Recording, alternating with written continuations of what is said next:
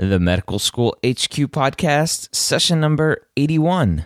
Hey, this is ZDoggMD, rapper, physician, legendary Turntable Health revolutionary, and part-time gardener. And you're listening to the Medical School HQ Podcast, hosted by the irredeemably awesome Ryan Gray.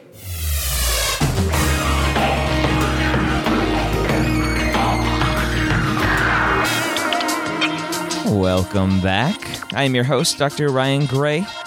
And I believe that competition amongst your pre-med and medical student peers is detrimental to becoming a great physician. In this podcast, we show you how collaboration, hard work, and honesty are critical to becoming a superior physician in today's healthcare environment. Before we get into today's topic, I want to remind you that this show is brought to you by FreeMCATGift.com. Go to FreeMCATGift.com where you can download a brand new, completely free, 30-plus page report on the most important pieces of the MCAT information that you need to know. Take your knowledge of the MCAT to the next level by going to FreeMCATGift.com and downloading the free report today. Hi, Allison. Hi, Ryan. It's been a while. Yes, it has. Again. It seems like we always have some big gaps when we have you on. Yeah, well. But I have such interesting guests that I want to bring on and share stories with, and I don't have you co-host those. And that's okay. It's awkward when two people ask one person a question. I think so, too. So, how you doing? I'm doing okay. How are you doing? I'm doing okay. What are we talking about today? We are talking about the Physician Compensation Report from 2014. The 2014 Compensation Report from Medscape. So every year, if you don't know this, Medscape, which is a huge medical website, Medscape.com, puts out a survey and they gather all the data and they come up with this Physician Compensation Report. I don't know how long it's been going on, but I know it's been going on for several years because it's always interesting to go through and review the information. And we're going to go through the information and we're going to talk about it. It covers compensation based on different specialties. It talks about physician satisfaction among those specialties and who would choose to do medicine all over again, and so on and so forth. So it's very interesting to go through, and hopefully you'll get some information out of it. We'll have the link to the show notes, the link to the compensation report in the show notes, which you can get at medicalschoolhq.net/81, as in session 81. So why don't we just jump right in and talk about the report and kind of what it encompasses. So the first slide here is 31 slides, and we won't go over all of them, but just the scope of this report, 25,000 or 24,000 physicians in 25 different specialties responded to the report, and that's awesome to get that many people responding. You can kind of, if you're big into research and understand data, that's a pretty good number to trust. Wouldn't you agree, Allison? Yeah. So let's get started. It starts off talking about total just numbers and money. Why don't you go and talk about some of the highest paid and lowest paid and what you think about those? Well, what sticks out right away is that orthopedics is way ahead of everybody else, which is kind of interesting. Orthopedics is quoted as making roughly $413,000 a year. And then all the way at the other end, actually right under family medicine, is the HIV infectious disease specialist, making $174,000 a year. It's interesting to me. I honestly, looking at this graph, it's sad. That's my feeling about it, because everything on top is all procedure-based. So orthopedics, cardiology does a lot of diagnostic work, but they also do a lot of caths and cardiac catheterization, angioplasty. And right under that is gastroenterology. They do a lot of scopes. Radiology does a lot of imaging. It's everything at the top is all procedure based. And if you go to the bottom, what's down there, all the people who are at the front lines taking care of patients, trying to keep them healthy, doing preventative medicine, the primary care physician, the pediatrician, the psychiatrist, the neurologist. That makes me really sad because it's backwards. Yeah. It's backwards among the thinking that we're trying to get to in medicine is preventive care, avoiding all the procedures that seem to be making these other specialties lots of money and preventing disease up front. But the people that are getting paid to prevent the disease, I just did the math. Between orthopedics, which is listed as the top here, average salary, and the ID docs, it's the orthopedists make almost 2.4 times as much money, almost 2.5 times more. Yeah, and it's certainly, I'm not sitting here saying that the physicians and surgeons doing those procedures don't deserve what they're being paid. But in my mind, those procedures are very important. We need those procedures. We need those physicians who are doing those procedures. It's just that I feel sad that the internist who is working 80 hours a week, maybe even as an attending, because they have so many patients that they're taking care of and following up results on and looking after, that they are so undercompensated. So it's more of a reflection of how poorly we are taking care of those physicians or respecting the work that they are doing. We're really just rewarding procedures. The good news about this is that this is recently something that's been recognized, and the reimbursement rates are going to shift in the next probably 5 to 10 years at the minimum, in the sense that they are going to stop reimbursing, at least from what we know, they're going to stop reimbursing procedures as heavily and start trying to move things toward a different model of care. So hopefully, you have a diabetic patient, the diabetic patient, there'll be money to take care of all the things that patient needs and not just dollars for the amputation that they need when their diabetes is out of control. Now, you had mentioned something about taking care of the ones that are kind of the frontline preventive medicine folks. And I wonder at what point is enough, is considered fair compensation? Well, because many would assume that $174,000 a year as the least paid on average specialty here is well more than the average person needs. Absolutely. And I'm certainly also not trying to sit here and say, and be elitist and say that we deserve, $500,000 for what we do. Of course not.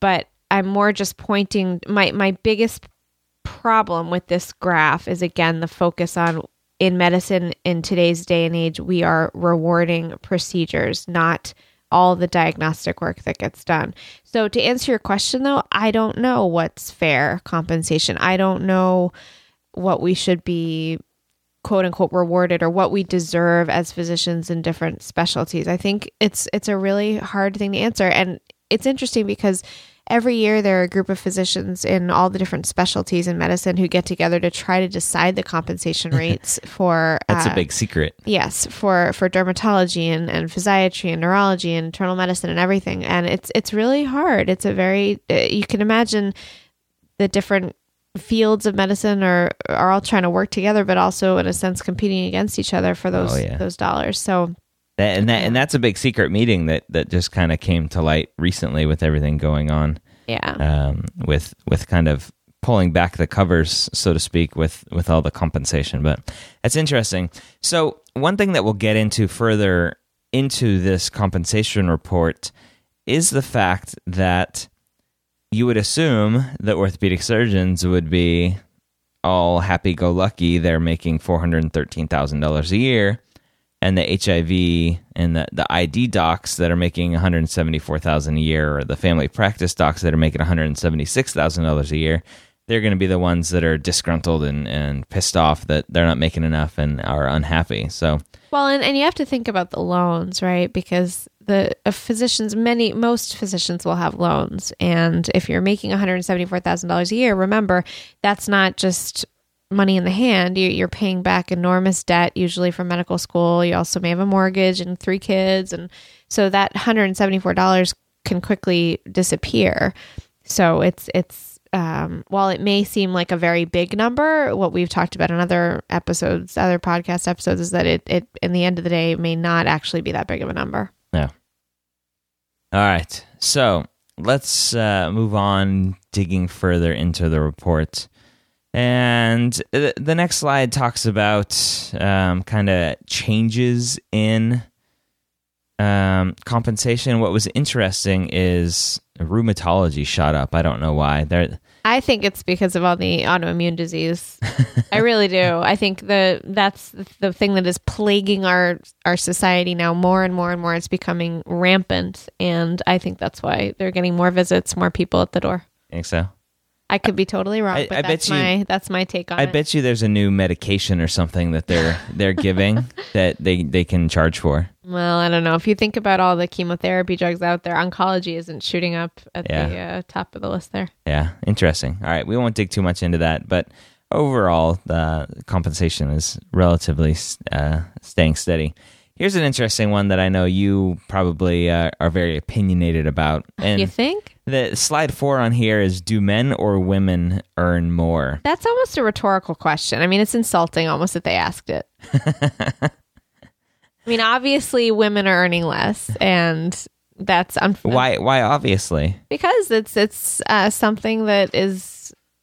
It's ubiquitous. Women are earning less in almost every field, and it's a very often discussed major problem among women professionals, that we are making less than our male counterparts.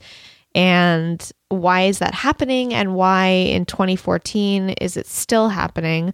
And what can we do about it? Those are all questions that I don't have the answers to, but I sound probably pretty cynical sitting here, but it is. Half of graduating physicians are now female. 61% of women physicians are under 45 versus 38% of men. That's kind of interesting. But we are definitely earning less. And there's absolutely no reason in my mind that that should be the case. There are still, it's also interesting because there are certain fields in medicine which are more sort of male dominated, and sort of some of the surgical fields, for example, and that's shifting over time. But I think so. There's a little selection bias with compensation because you're getting like orthopedic surgery is a very male dominated specialty, and it's the highest paid specialty. So is that skewing the numbers here? Maybe, but I mean, I think in most all specialties, women are probably earning less. And I don't have those figures in front of me to tell you for sure, but people. So what are the reasons that people give? Well, one reason that's given is that women go out on maternity leave and men don't. So they take a hit in their compensation, and that's fair because productivity is less. Yeah. But if I think about how productive a working woman has to be who has a child at home, it makes me insane to think that they're trying to then punish us by taking away our money. And never mind the fact, by the way, that maternity leave often is not, you may not get any pay while you're away. It's not like you're being paid while you're at home with your baby a lot of the time. So I find this slide very frustrating. Yeah. And as a working mother now, you can understand that. Yes. All the stresses involved with that. Yeah. But this isn't unique to medicine, and that's the thing. Correct. So. Yeah. This is if you look at standards across all compensation in every job, men earn more than women. And I know we're recording this in 2014 and in June of 2014 and 2014. And there was something recently about Obama trying to address this. So it'd be interesting to see what happens. Mm-hmm. So the next slide is very interesting. I think is very interesting for many listeners. If you're listening and you're dead set on living in certain parts of the country, this Medscape physician compensation report breaks down physician compensation by geographical area. And what's interesting to me is that the Northeast, the hub of all of medicine, as Allison would hope to hear because of Mass General and the whole Boston medical area, the Northeast is the least paid and least compensated of all the regions. They're all relatively similar, from $239,000 on average up to $258,000 in the Great Lakes area. But I think this just is a supply and demand kind of thing. Wouldn't you agree? Yeah. So the Northeast, here in the Boston area, there is a huge surplus of physicians because of all the hospitals in the area. Everybody wants to come here because of the great academic environment. Therefore, you don't have to pay as much because people want to be here anyway. So it's very interesting. You have anything to say about this one? No, I think I was surprised actually at how kind of balanced it is. I was expecting a wider differential there. But again, yeah, it's just that surplus. Yeah. And it's funny because in the mail, when you become a physician, in the mail you start getting all of these advertisements. We probably get 3 or 4 a week at least. Come move to so-and-so. I want you to take some of those. Yeah. Right. And live here and you'll have the best life ever. I mean, it's such the sales pitch. It's so interesting. And sometimes I remember during residency, I got paged by one of these recruiting services. I was so angry because it was so inappropriate. I mean, anyway, it's a long story. Actually, it's not that long a story, but it was just infuriating. Yeah. But yeah, it's really, they do want you to try to move to these more rural parts of the country because they really do need physicians there. Unfortunately, flyers in the mail are not always the best way. Yeah. It's very interesting. All right. So live where you want. Basically, you'll get compensated fairly. Not a huge difference anywhere. The next slide going through, it talks about employed, self-employed. We don't need to talk about that. It's kind of boring. And by practice setting, that's kind of boring too. Although there's a point here, which is that and this is for pre-meds and medical students out there, residents. It's interesting to note that an academic a physician practicing in an academic teaching hospital often will make quite a lot less than someone out in private practice. And it's sort of a sore point, I think, because two residents who've gone through the same training or maybe fellows who've then graduated and moved on, if that fellow stays on at the hospital, they may be making half or 3/4 of what the physician is making who goes out into private practice. And there can be thoughts on both sides about who's sort of the more nobler person, therefore. But I think as someone who has gone off into private practice myself, I can tell you that it was absolutely not for the money. So just because you're seeing physicians out in private practice, it doesn't mean that they're out there because they want the money. There are many, many other reasons to choose a group practice or a single specialty practice, private practice versus being in an academic setting. There are a lot of factors that go into it. And I by the way, love the academic setting, but it was a good choice for me to go into private practice, at least for the time being. Yeah. Very interesting. All right. Here's one that I think we could talk forever about, and maybe we need to dedicate another podcast episode to this. Slide 8 of this physician compensation report from Medscape talks about whether or not physicians feel fairly compensated. In the next couple slides, it'll talk about overall happiness and other things. But what's interesting is, and I kind of alluded to this earlier about how much is enough, is out of all physicians, 50% feel that they're fairly compensated, and 50% feel like they are not fairly compensated. And so I think, and we'll get into this a little bit further when we talk about overall job satisfaction, but the question in my mind is, when a physician on average at the minimum is making $174,000, and obviously that's not the case for everybody, because Allison, your first year out of residency, you're making nowhere near $174,000. Right. You're making well less than that.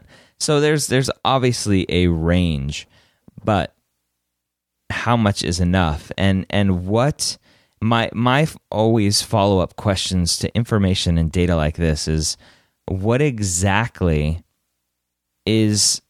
are the reasons why these physicians don't feel fairly compensated? What is their overall debt load? Are they living way beyond their means, and so they're just stressed financially, and so they feel like they're not fairly compensated because they're stretched out beyond their means, or what? So the numbers don't always tell the whole story, and that's something that as you go through your medical career, looking at every type of research and survey and anything else, that's the kind of questions that you need to be asking yourself is really, what is behind these numbers? Yeah. So what's interesting here, this slide talks about 50-50 among all physicians, but primary care physicians, 52% thought they were fairly compensated. So even the primary care physicians that make the lower amount of money, they feel more compensated than the rest of the physicians. So it goes down further and breaks down specialties and talks about who feels the most compensated. And for some reason, I don't know if this really wasn't a shocker to me, but dermatologists feel the most compensated at 64%. And plastic surgeons feel the least compensated, which is kind of ironic. Yeah, that is interesting. Where were plastic surgeons? Let me go back a couple slides. Plastic surgeons were 7th on the list at 321,000. And you know what else is interesting? Psychiatry is way up there as feeling most fairly compensated. They're number 4, 59% of them. And a lot of psychiatrists have a very different model of payment than other physicians, because a lot of them take pay out of pocket, self-pay, because they just can't afford to have patients pay through insurance because they just don't make any money. So it's interesting. I wonder if a lot of those people responding are those physicians who just charge out of pocket, or if they're actually participating in the insurance reimbursements. Yeah, that is interesting. So dermatology, nice cush. So dermatology is a good mix, right? So it has nice hours, and it's very procedure-based, so they're charging lots of money and not working a ton of hours. Dermatology, looking at the big list, is right behind plastic surgery at 308,000. So that's the interesting thing. So looking at who's most fairly compensated, it's not a matter of total overall dollars, because dermatology and plastic surgery are on opposite ends of this chart here. So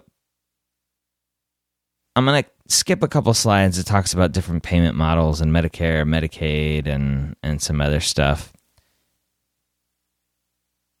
One of the things here, and this is just a kind of an interesting thing to discuss, is whether or not these physicians discuss the cost of treatment with patients. Is this something that you do, Allison? I have to from time to time, because a patient, actually, like today, someone didn't have health insurance and we had to figure out how to get them what they needed. And so we actually, and there are other times where patients will ask and they'll say, you know, they'll tell me about their deductible and how they only have so much sort of insurance coverage for the rest of the year. And so they need to know how much a certain test will cost, because they know that they have a couple other doctors they have to see before the year is out. So I'd say it probably comes up at least once a week. I think if I know that someone is strapped for cash, because I know them well, and I know that a test that I'm ordering for them, or that I'd like to order for them, could be very expensive, then I will bring it up. But I don't tend to make a practice of talking about it with most patients. I do try to also pay attention to what kind of health insurance they have, because that can change things. Yeah. And in this report, it says 40%, the majority, kind of sound like they do what you do. It says occasionally, if the patient brings up the subject, they'll talk about it. And quite frankly, this is something that, again, takes time during a patient encounter. And if you have 20 minutes for a follow-up visit, are you going to spend some of that time, precious time, talking about how much the testing is going to cost. Yeah. I don't think I'm going to take time out unless it becomes, you know, an issue. Yeah. Is that something that you need to discuss, or can like another staff member discuss it? Yeah, and that's exactly the point. Our office manager is really helpful in that regard, and a lot of practices have support in that sense, an office manager, and in the hospital there are case managers who can help with this sort of thing. It's and also just the financial department in the hospital, because really, again, if you're trying to get through seeing a whole bunch of patients, and the money factor it's not the crux of what we're doing. It's important, and unfortunately, it's probably breezed over too much, and then somebody gets a whopping medical bill, which is a huge problem. But that's just such a Pandora's box of oh my goodness, yeah. What I don't like on this is that 5% say they never talk about it because they don't feel it's appropriate, and I think that's well. And the question is, why do they think it's inappropriate? Yeah. And I think it's important when there are alternatives to treatments. If you're talking about drug A versus drug B, and drug A is $50,000 a year and drug B is $20,000, then those are the discussions that need to be had. But it's interesting. Yeah, it's stuff to think about. Maybe we should talk about that another time too. Mm-hmm. This is just as you're listening to this is just a great report to see what's going through the minds of a lot of physicians and kind of what their life looks like. This next slide 16 here, talks about hours per week spent seeing patients. And the majority see patients 30 to 40 hours a week, which is it's kind of a standard work schedule here in the United States. 6% said they see patients more than 65 hours a week. Those must be residents responding. I don't know if residents were included in this, actually. I don't know. Yeah, that's interesting. We'll see. I feel bad for those people working and seeing patients more than 65 hours a week, because there's so much more than just seeing patients, so they're working a lot. Yeah. I wish, I don't think it breaks down. Oh, actually, it does. The next slide 17, anesthesiologists, 79% of them responded that they spend more than 40 hours per week seeing patients. Now, that's interesting. Anesthesiologists are one of those where I would assume that I would want, if I were one of their patients, I would want a well-rested anesthesiologist. Yes. They're waking you up. Putting you to sleep is easy. It's waking me up that I'm scared of. Yeah, that's the physician that you don't want falling asleep while they're sitting at the computer screen and all the dials and knobs and drips going in and out. And they're playing solitaire on the computer. Yeah. That's or on Facebook, probably. Yeah. Anesthesiologists, critical care, nephrology, cardiology, those are all, and urology, those are all 75% or above for seeing patients more than 40 hours per week. Well, and I thought it was funny how they talk about how physicians in, quote, low hour specialties, how their time spent with patients changed by less than 1% during the past decade. And they mark those as being dermatology, pathology, and emergency medicine. If you think about an emergency medicine physician as a layperson, you might think, well, look at ER. Those people look like they're exhausted all the time and they're working a million hours a week. But emergency medicine is one which is really much more shift work. So maybe 3 12-hour shifts a week. So it's a good friend of mine is an emergency of ours is a good medicine physician, and that's what she does. So, but it's funny to group that with a dermatologist, because it's just I don't think of those very as different. Yeah, very different. Yeah, yeah. I think seems like we're ragging on dermatology. By the way, for all those dermatology students and residents and physicians out there, we really do respect what you do. You just happen to make a lot of money, so it comes out in this report. That's awesome. It talks about number of patient visits per week. We don't need to talk about that. Time spent with patients. So the majority is 13 to 16 minutes spent with patients. Yeah. So this is another slide that I just have such pangs. This is why, if you've heard the term concierge medicine, this is why a lot of primary care practices are moving toward that model.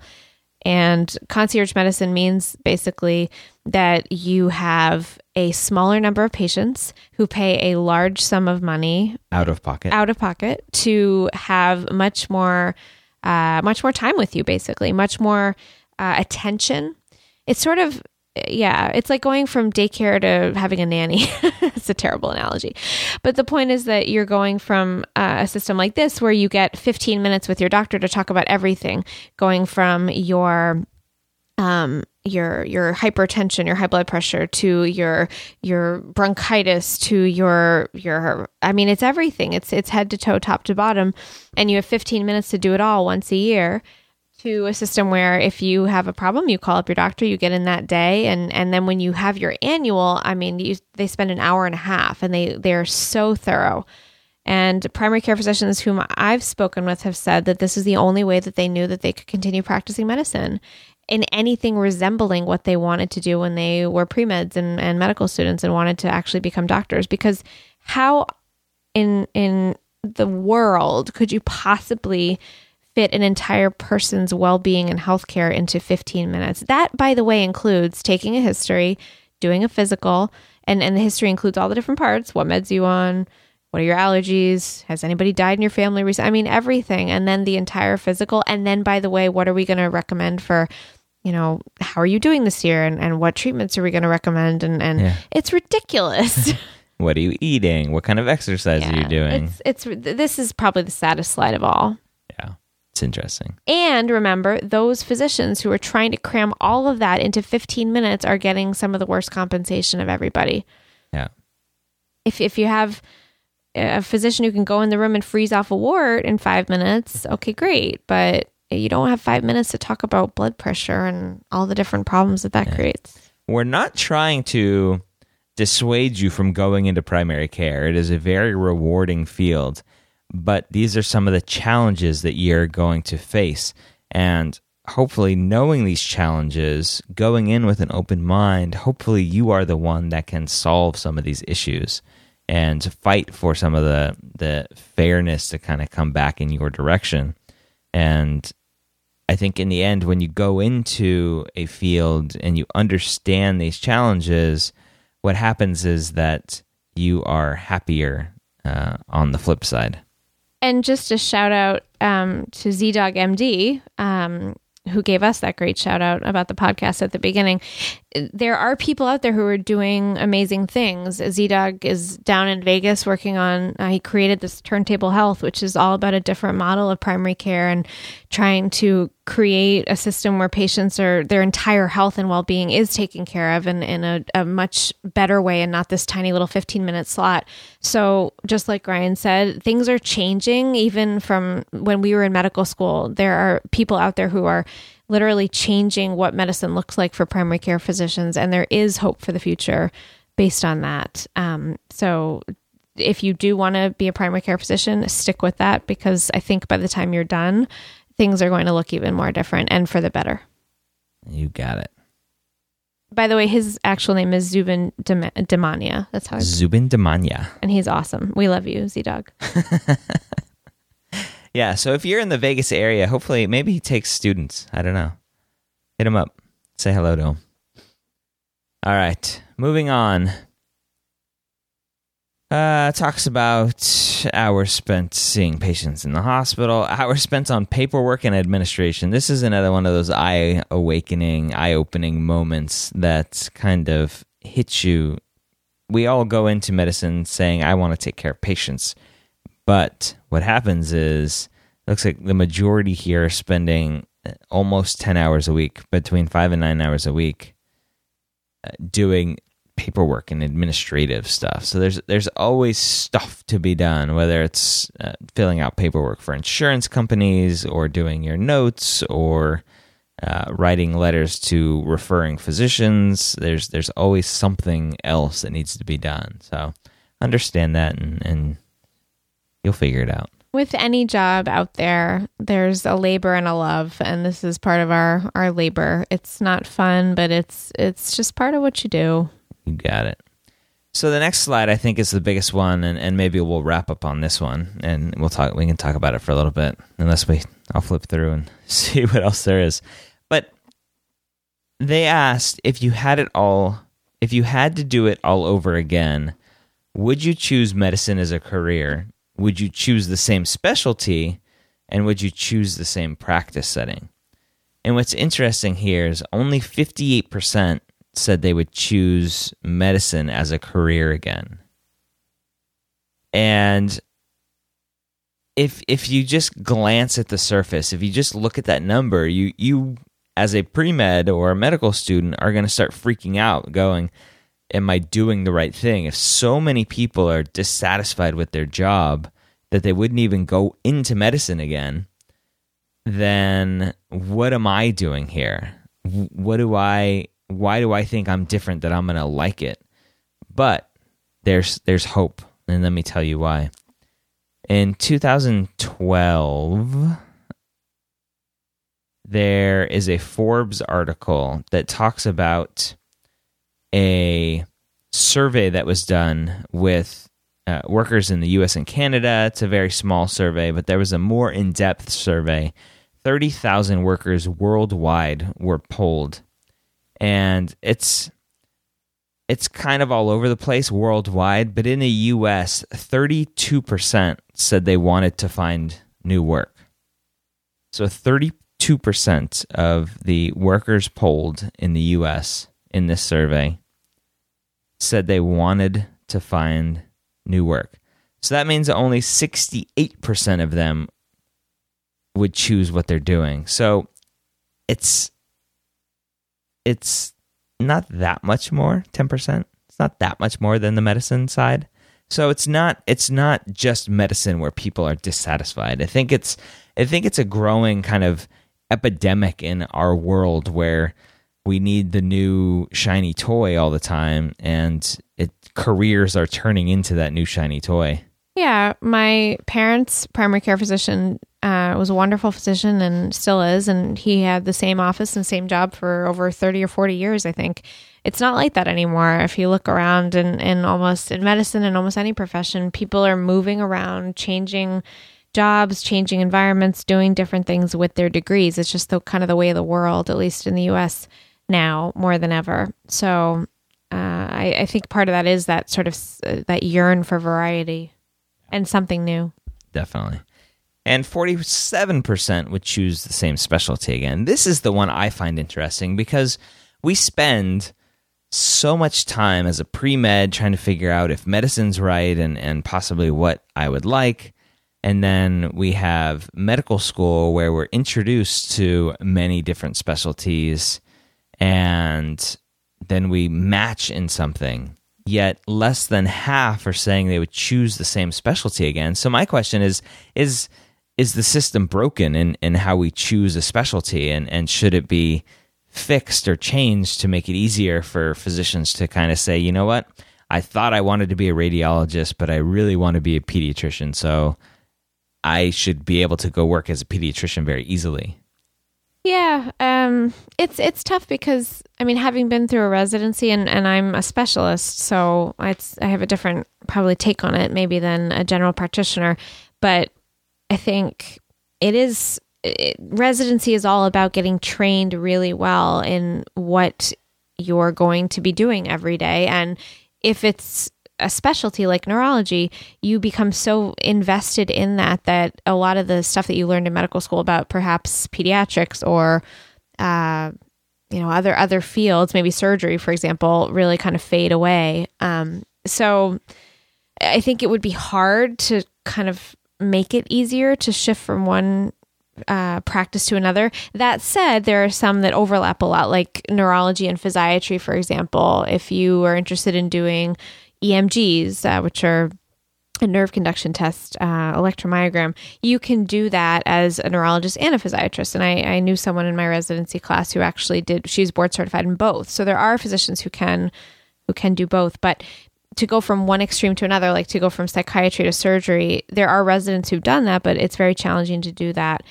And I don't know how to really make it easier with how specialized a lot of these fields are. Yeah.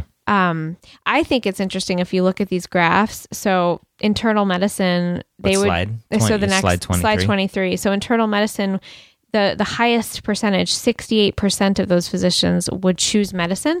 But if you go to slide 24, only 27%, the smallest percentage of internal medicine physicians would choose the same specialty. So how interesting is that? You wonder what they would prefer to be doing. Yeah. It's very interesting. And I wish, again, you can look at numbers and numbers can tell you one thing, but if you dig deeper into the stories, what else is hiding back there? So these internal medicine survey responders, maybe they were interested in something else but didn't get the fellowship that they wanted. So they're an internal medicine doctor. Maybe they wanted to do a fellowship in cardiology but never got that fellowship. And so maybe that's why they're saying they would choose something else. Or they didn't get the residency that they wanted. They wanted orthopedics and they got internal medicine as a backup. And so there's always more behind the scenes, but it's very interesting. The interesting thing here, and I kind of alluded to it earlier, as far as compensation and happiness, and I'm alluding happiness to whether or not people would choose medicine again, is it's flipped from the compensation scales. Orthopedics is at the bottom here, or second from the bottom at 44%, and HIV ID docs and internal medicine docs and family practice docs are all at the top at 67 or 68%. Interesting. So the ones making the least amount of money are saying, hey, I still like medicine. The ones that are making the most are saying, yeah, medicine's not for me. Well, and maybe that's just a testament to why these people became physicians in the first place. That's exactly my point. Right? I mean, for me, I didn't become a neurologist for the money. I can tell you that. It didn't even factor into the equation. I mean, I'm sure I looked at it because you want to look at all the factors, but you if you really are being true to yourself, I think you want to pick something, choose something that is something you're passionate about, something you think you can be good at, something that you care about, not something that's going to bring home the bacon the most. So I think that just, again, highlights these people love the practice of medicine. Maybe they're frustrated with how it's going, how much they're getting compensated, the administrative part of it, but they still love the practice of medicine. Yeah. And the rest of the survey kind of digs down into more satisfaction and happiness. And the interesting thing here, and I was kind of mad at this slide. Number 26. Slide 26. So I went into medicine originally to cut people, to be an orthopedic surgeon. But that always sounds wrong when I know, you say it. But it's true. But The thing that I resonate with now is being behind that closed door, interacting with a patient, getting to know them, treating them, watching them get better if they're sick.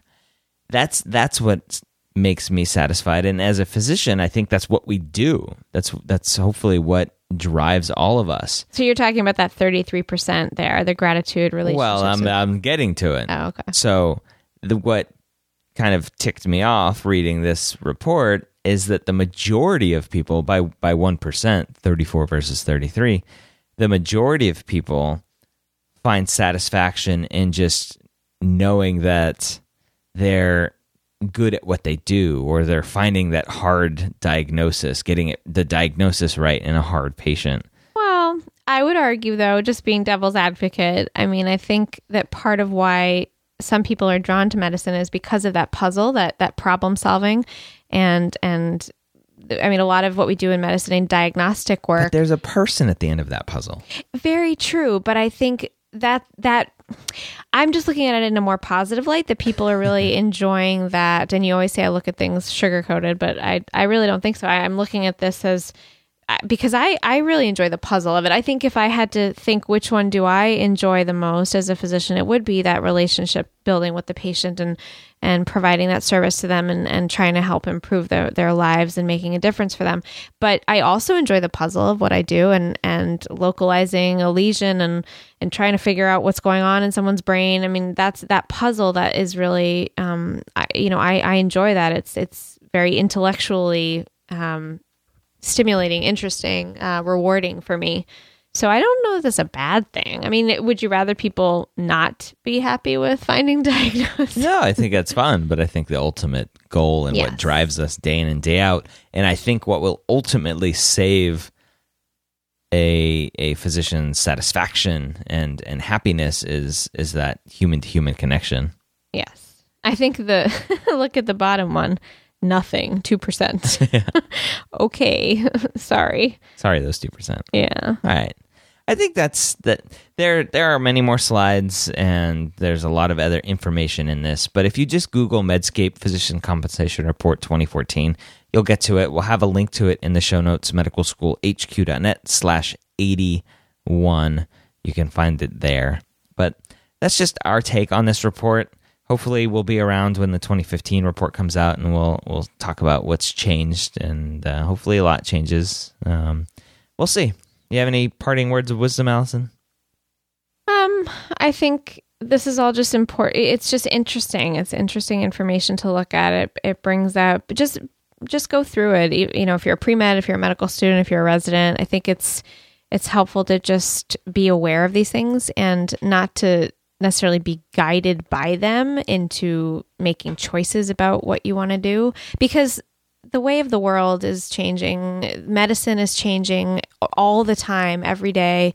The makeup of the insurance environment and how we practice medicine and where we practice medicine. So much has changed even since Ryan and I started medical school. It's pretty amazing. So I think by the time that you're done and you're out there practicing, some of the things that are such sources of frustration may not be fixed. I mean, certainly, but may be really different and moving in a better direction. So don't be scared off. Just be informed. That would be my parting words. Perfect. Those would be my parting words. Perfect. I like it. Still a great career. Absolutely. We talk about that all the time. Yeah. All right. It is. All right. Good. Well, I hope you got some interesting information. I hope we didn't scare you today talking about some of the dissatisfaction in the job for some physicians out there. But it's just another piece of data to kind of add to your collection while you're going through this pre-med process and medical school process and determining what you want to do with your life. You just keep this in the back of your mind. Use the compensation report from Medscape as just another tool, as another data point. As we wrap up here, I want to thank the two people that left us awesome 5-star reviews this past week. We had Ryan Reed, who said, "Never deleted an episode, only podcast that I have listened to every episode."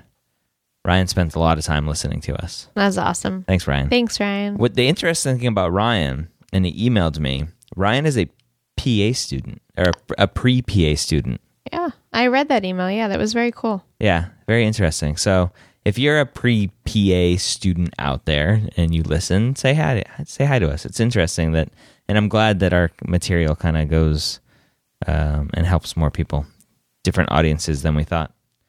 We also had Funky Fresh Tea, who says, "Love this podcast. Great podcast for aspiring doctors, med students, as well as current doctors." Current doctors, awesome. All right. If you would like to leave us a rating or review, an honest rating and review, it doesn't have to be 5 stars, but I'll be honest, the majority of them are. Feels kind of good. You can go to medicalschoolhq.net/iTunes or /Stitcher, depending on how you listen to us. And you can leave us a rating and review. It only takes a minute and greatly helps us when people are searching for our show or any show related to ours. I'll remind you, go to FreeMCATGift.com and download that 30-page report about the MCAT. And I think we'll wrap it up there. I hope you got a lot of great information today. And as always, the most important thing is I hope you join us next time here at the medical school headquarters.